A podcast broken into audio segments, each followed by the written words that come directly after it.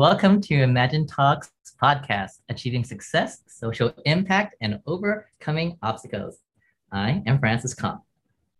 And I'm Tammy Tran. For today's episode, we will be introducing Jill Chang, best-selling author of Quiet is a Superpower. Jill has 15 years of international experience in diverse industries, including sports, state government, and nonprofits. She oversees a team spread across 23 countries. She has delivered over 200 public speeches in the past two years alone.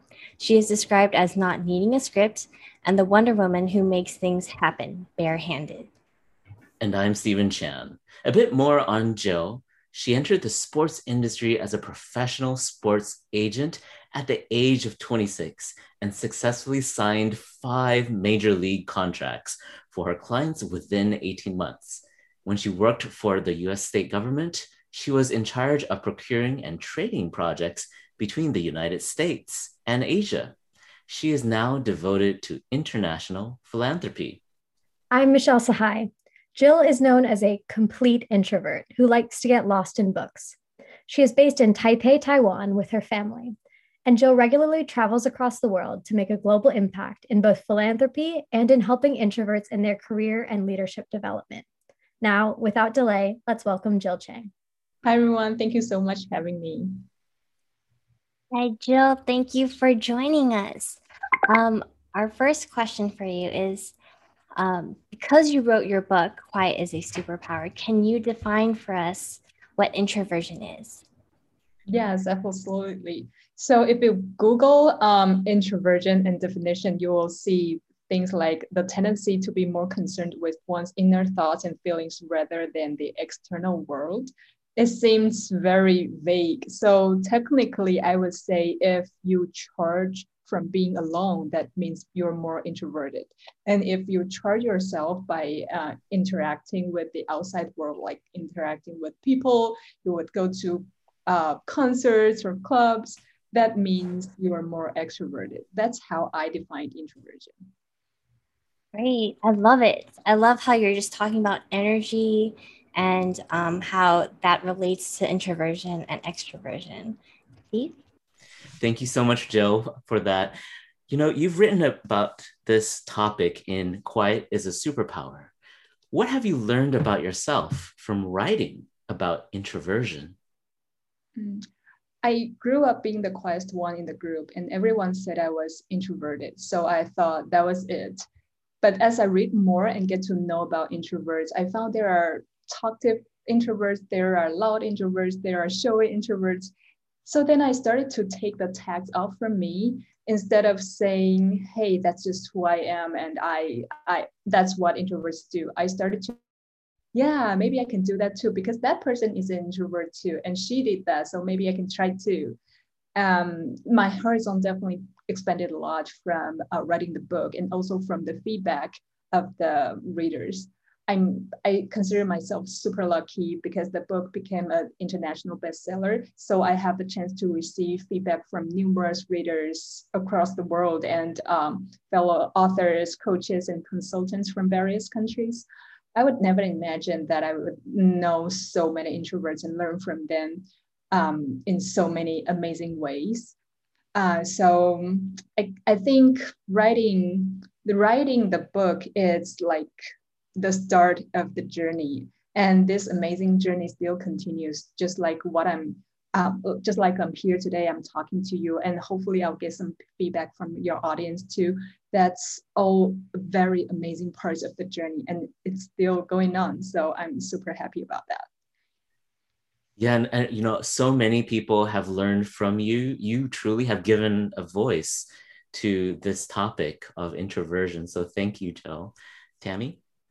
Yeah, thank you, um, Jill. I love that. I I love the fact that you've been to many different countries. You were able to meet many different types of introverts. That leads me to my next question of can you list the top three most common negative stereotypes about introverts and how would you change them into strengths?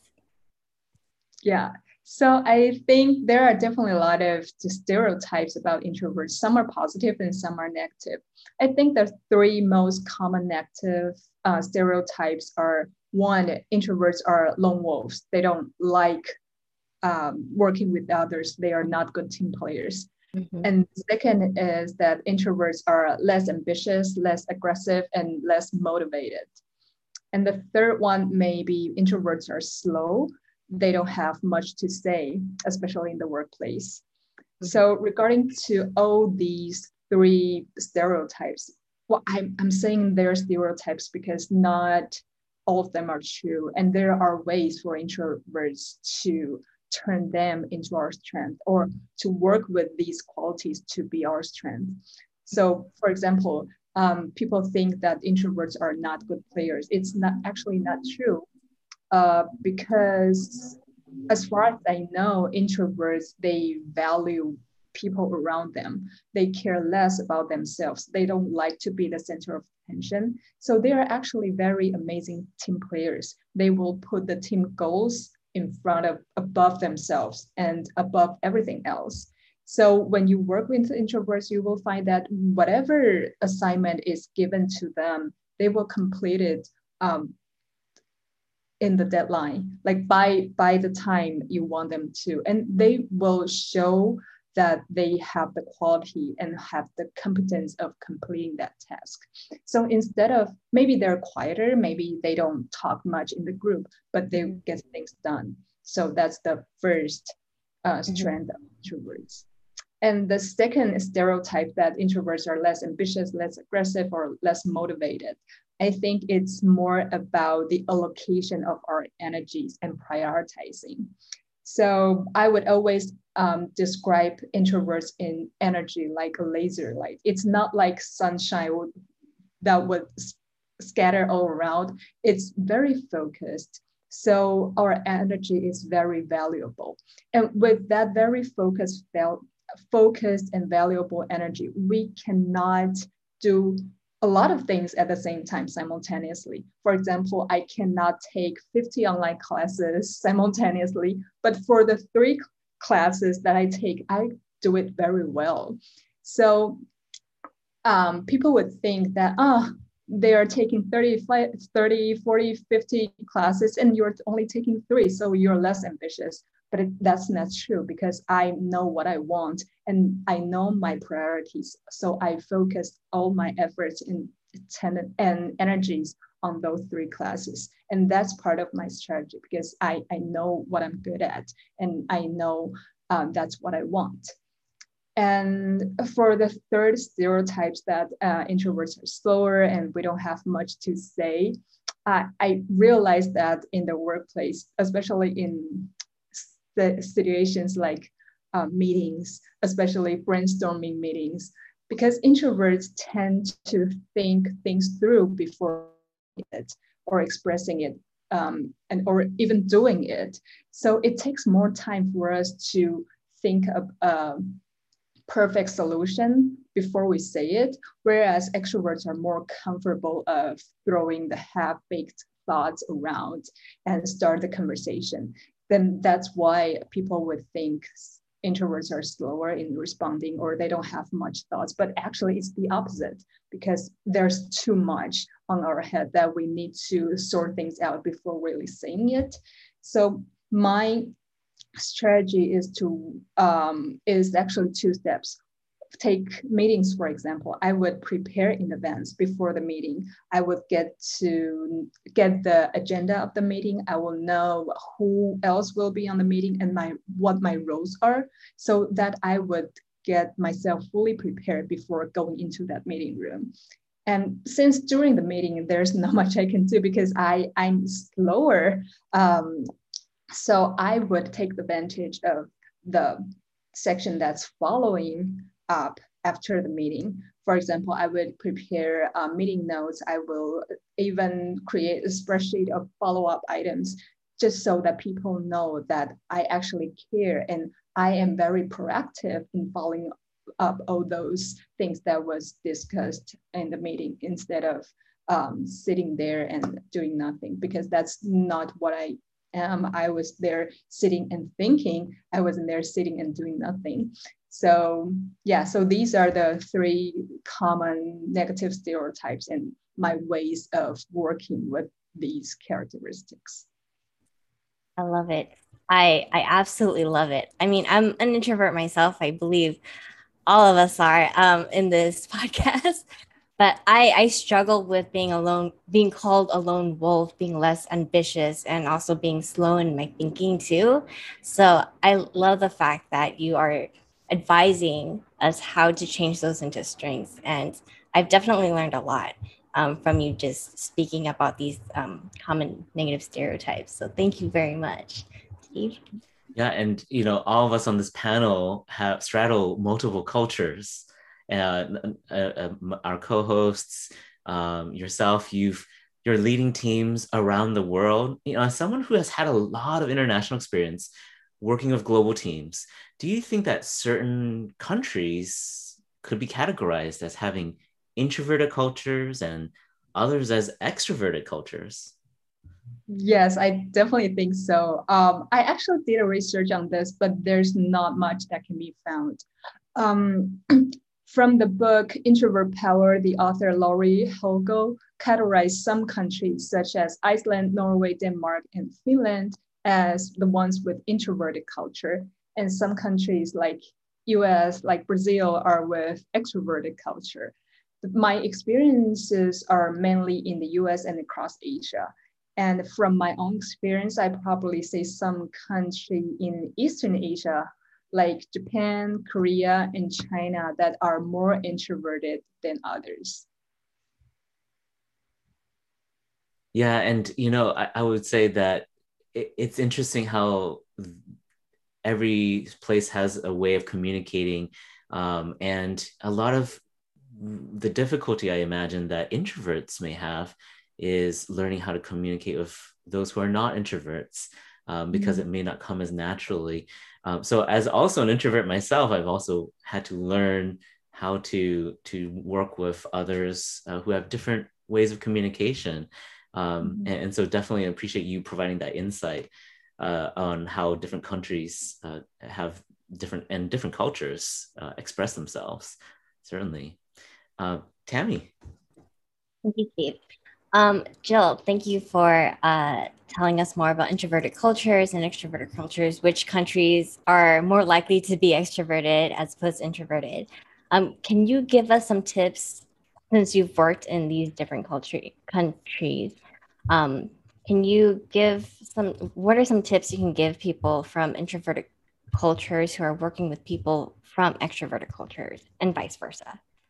Yeah, thank you. So I wanted to uh, step back a little bit and explain what extroverted culture looks like and versus how introverted culture look like because uh, I realized that not all of us has um, a lot of international experience and I think that would be beneficial for uh, all of us to learn from people on the uh, different side of the spectrum.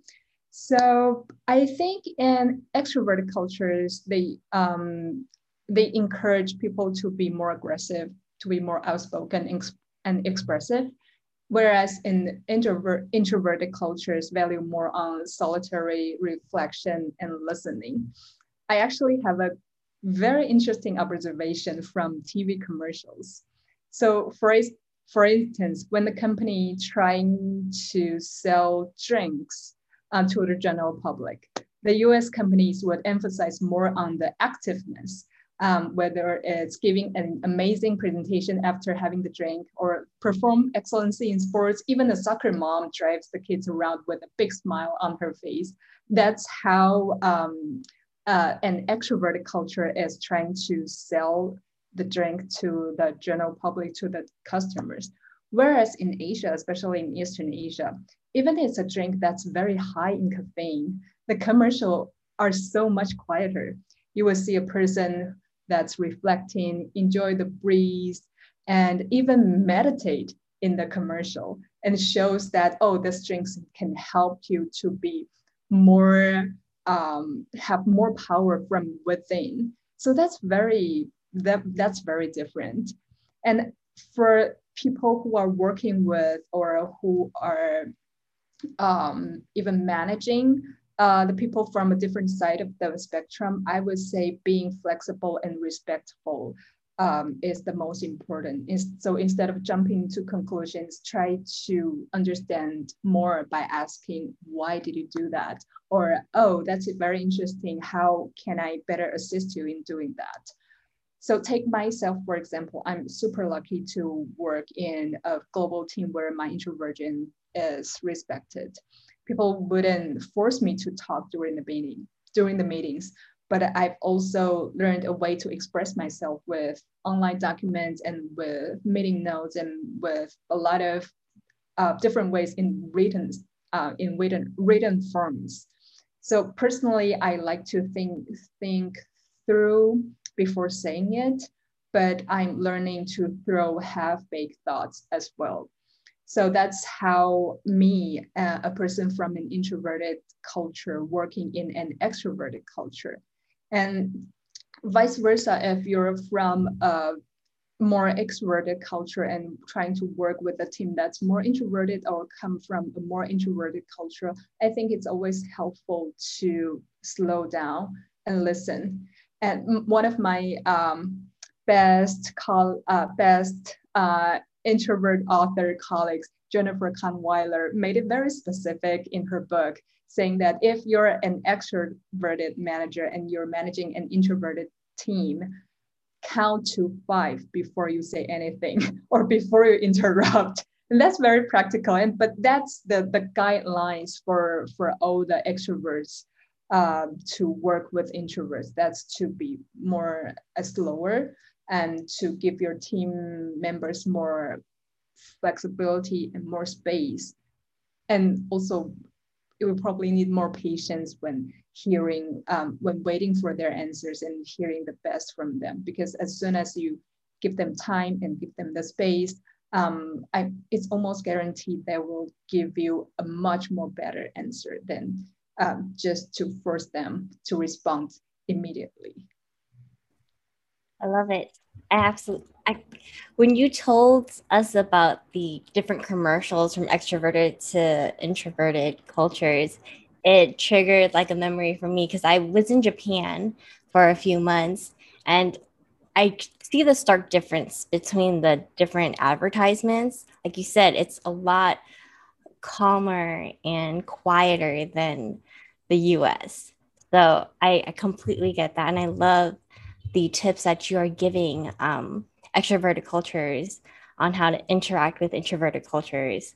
That five minutes, uh, I mean, five seconds, sorry, of breathing time is just, it's so helpful instead of having somebody keep um, asking you and bombarding you with questions that you're not prepared for, especially as an introvert.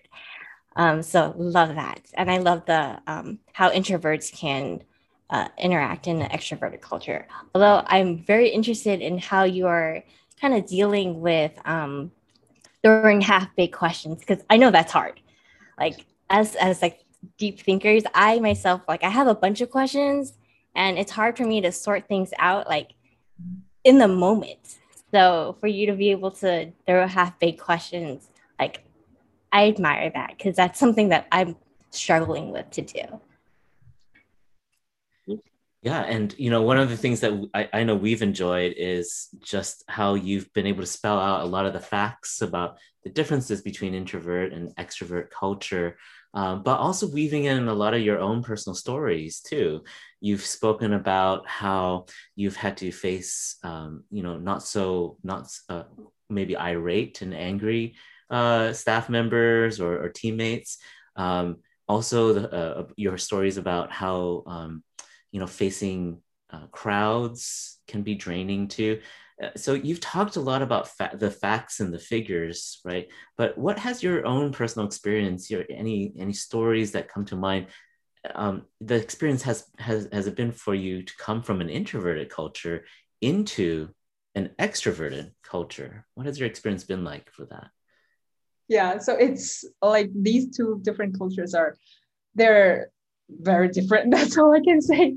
So my um, favorite culture shock actually happened when I was 22 years old when I first came to the US from Taiwan uh, to have my um, education in graduate school.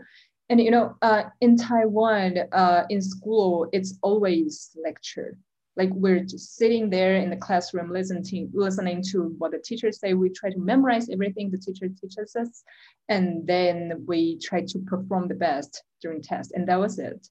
But when i went to the us for graduate school things are totally different. Um, we were asked to do uh, group presentations every class. It's group discussions. So the first thing we need to do is grouping. I didn't know how to do that because i didn't have any friends there. That was terrifying. And um, even with our homework like assignments we need to do like critical thinking. And i was like how can i criticize the others? Because it's all it's more about communication rather than criticizing. It's not just not not um, what i've been trained uh, to do so it's it's a huge culture shock for me and i started to realize oh maybe that's how the us education system is um, um, helping the students to think and to learn so I, I still remember for my first week, I talked to my professor and I said, I cannot do this because this is what not what I learned. This is not my way.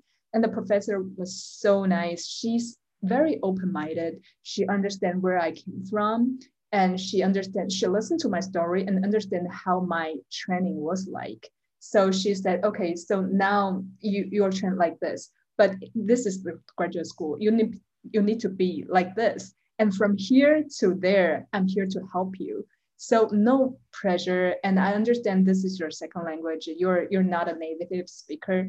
So you need to overcome the language barrier. You also need to come the the other barriers, including like grouping or including like academic challenges. So I'm here to support you. Whatever you need, you just come to me, and I'm we can work on this together so that's actually my first um, my first experience of having two very different culture but i need to adjust myself very quick to adapt to a different culture and to a different a totally different system. So um, i was very lucky to have the professor uh, helping me with that. But in the workplace it's definitely not the case because in the workplace you're pretty much on your own. And um, nobody's there to really uh, support you in in a way. Um, you're you're pretty much need to demonstrate who you are and what you're good at in a very short time. But that's I, I, I think I am very lucky because with that um, experience in America's graduate school and with the assistance from a lot of the professors that I um, learned from, it's a good it lays a very good foundation for me to understand the difference of two different cultures and um, going from there I, I think I, I probably learned it in a hard way but I think I'm getting there. Well, there's just so much to unpack uh, the differences in cultures that you yourself have to had had to face. Uh, so certainly appreciate the struggles and the and how you've overcome those barriers too. Uh, Tammy. Yeah, and to to add to that, like I'm glad your uh, instructor was very understanding about your situation.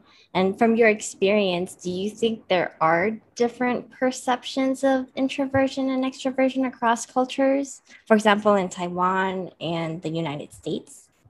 Mm-hmm. Yeah, I think yes, yes.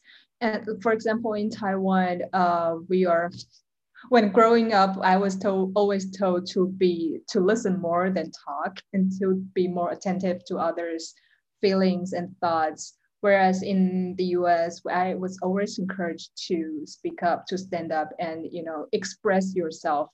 No matter what what ideas you have, you're always right as long as you speak it. So I, I think those are very different settings. And actually, in the workplace, the workplace in Taiwan are very westernized because we have it's Taiwan is a very small island and we we need to uh, do business with the world. So we have a lot of international partners, business partners. So as we are uh, working with our international partners, we learn the way uh, learned how to work with them. So it's becoming more and more westernized in the workplace. But you, you see from my story, there's a gap between school and workplace because in school, we're always told to be listened. But now in the workplace, uh, we're always encouraged to do a presentation to you know to to do those negotiations and without any help. So that that's a huge gap that's a huge gap. But I, I think the way we see introversion is still a little bit different from how extroverted cultures see introverts. For example in taiwan if you don't talk much but you deliver excellent performance people would think, yeah, that person is excellent.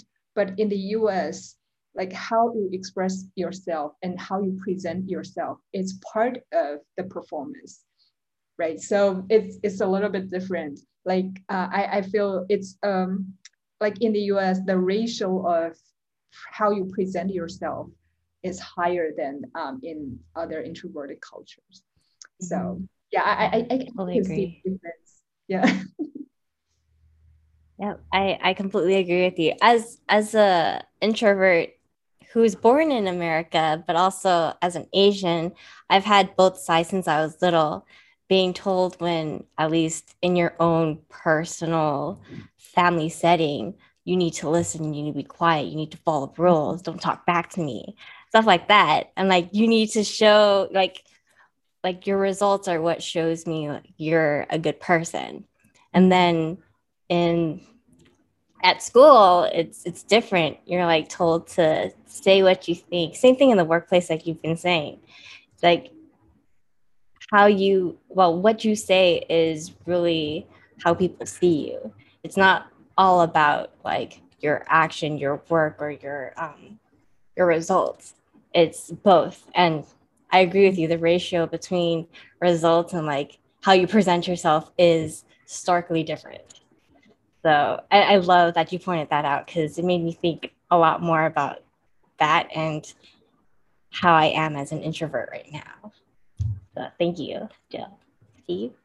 Well, also, my I myself really appreciate the message that you have that uh, introversion can be a superpower. And you know, I was wondering what kind of advice you'd have for our audience, our listeners, uh, what kind of advice would you have for introverts? Um, we'll, we'll talk about COVID 19, the mm-hmm. COVID 19 pandemic, and how it's uh, affected introverts, maybe positively or negatively. And then Tammy will follow up with another question about the post COVID world. So let's, let's talk about the COVID 19 pandemic. What advice uh, have, do you have for introverts um, during this pandemic time? Mm, yeah, actually, I've been way before COVID. I've been working remotely. Uh, it's been six years for now, and I am super comfortable with it because I just don't like the um, politics and everything in the office. And I found that's a perfect way for me. But I also recognize there are introverts that are struggle uh, with the lifestyle and with um, a remote working setting. I one of the most common challenge that I found uh, from introverts in the COVID era is um, Zoom fatigue, because there are way too many Zoom calls and um, interactions are draining for introverts. Online intra online interactions included. So that means if you have like six, eight Zoom calls, your day is done. You you basically cannot do anything else, right? But that's how things are during COVID. So I would say um, for introverts, I would, uh, the, the most important advice I guess I can share is to block your calendar for yourself. For example, I would block like two hours in, in the afternoon for myself because my I'm working with the US, so my mornings are super packed. But in the afternoon, I will uh, try to block two so two hours for myself before Asia wakes up and started working. So I, I make sure that I have two hours to take care of my own things, to get my planning and to get my things done before I interact with the others. And, and I found that's very helpful for me to um, conserve my energy and to allocate my energy. Um, so yeah. black your calendar.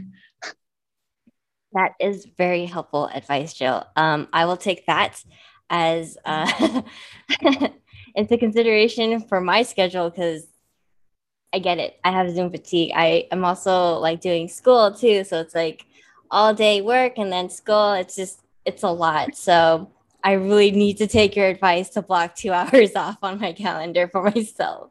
Um, as Steve mentioned, um, I do want to ask you about post COVID uh, what your what would be your advice for post COVID world? Do you have any advice for setting boundaries in the workplace or in one's personal personal life? Yes, absolutely. And actually, a lot, an increasing number of readers are asking this because I noticed that some of the companies are asking their employees whether they want to go back to the office or uh, stay remote working. Um, forever. So people are asking me, hey, how, how do I choose? Or how do I uh, have a strategy for that? How do I decide? So I would recommend um, the audience to start considering three aspects. One is your mental health. Like, and are am I lonely when I'm working from home? Do I get distracted easily at home? and can I have work-life balance working remotely? This uh, mental health, I think, is the most important thing. And then the second aspect is the job performance. Do I miss the in-person chats in the office? How do I communicate? Do I communicate well in the remote setting or when, will my colleagues forget about me? So job performance is the second thing you can think of. And the third is a more long-term career de development such as can I get a promotion in a remote working setting or can I become a manager and manage my team virtually? So I think mental health, job performances, and career development, these three are the things that you can consider when um, thinking about like whether to stay at home or to go back to office. Of course, there's a lot um, variance for, for different people, but I, I think still having that work-life balance and mental keeping your mental health um, in a good condition is the most critical part of making that decision. I agree. I, I completely agree with you. These are great advice. I will take them too. Um, so, Steve? Yeah, and I think what we'll do is we'll actually um, I know we're in the final stages of our po- uh, podcast episode. We're thrilled that you're here with us. Uh, we uh, we have a final question. I think uh, Michelle or was it Fra- Francis? Um, thank you for letting me ask this um, this final question. This is something that's popped in my head as I was listening to all your amazing answers, and, and you talked about mental health being so important. And Tammy brought up, and Tammy both Steve brought up about this current world of COVID and post COVID. Um, I have a question I really love to get your point of view on. Um, part of this whole post-COVID world, current COVID and post-COVID world, uh, a lot of things are brought in. One of them, the topic I want to talk about to you is, is racism, which has been very brought out into the public um, and internationally, probably more than we have seen in the last 50 years. Uh, it's a two-part question. One is, how do you, in your opinion, in your professional experience, how do introverts deal with this type of race, racial, mental stress that the whole nation and also the world is facing at this point. Um, how do extroverts deal with this? And what are what is the way that we could work together as introverts and extroverts to try to alleviate, address, and hopefully fix these issues that's been going on for like literally hundreds and hundreds of years. Mm, thank you, Francis. I, I think this, thank you so much for bringing this up. Um, I think the way introverts deal with mental stress is a little bit from extroverts because, as I said, introverts take everything inside. The whole world happen on our mind. So uh, when you talk to introverts, you probably may not recognize this person is under high pressure because they just don't show. Whereas extroverts, they're very different. They're very expressive.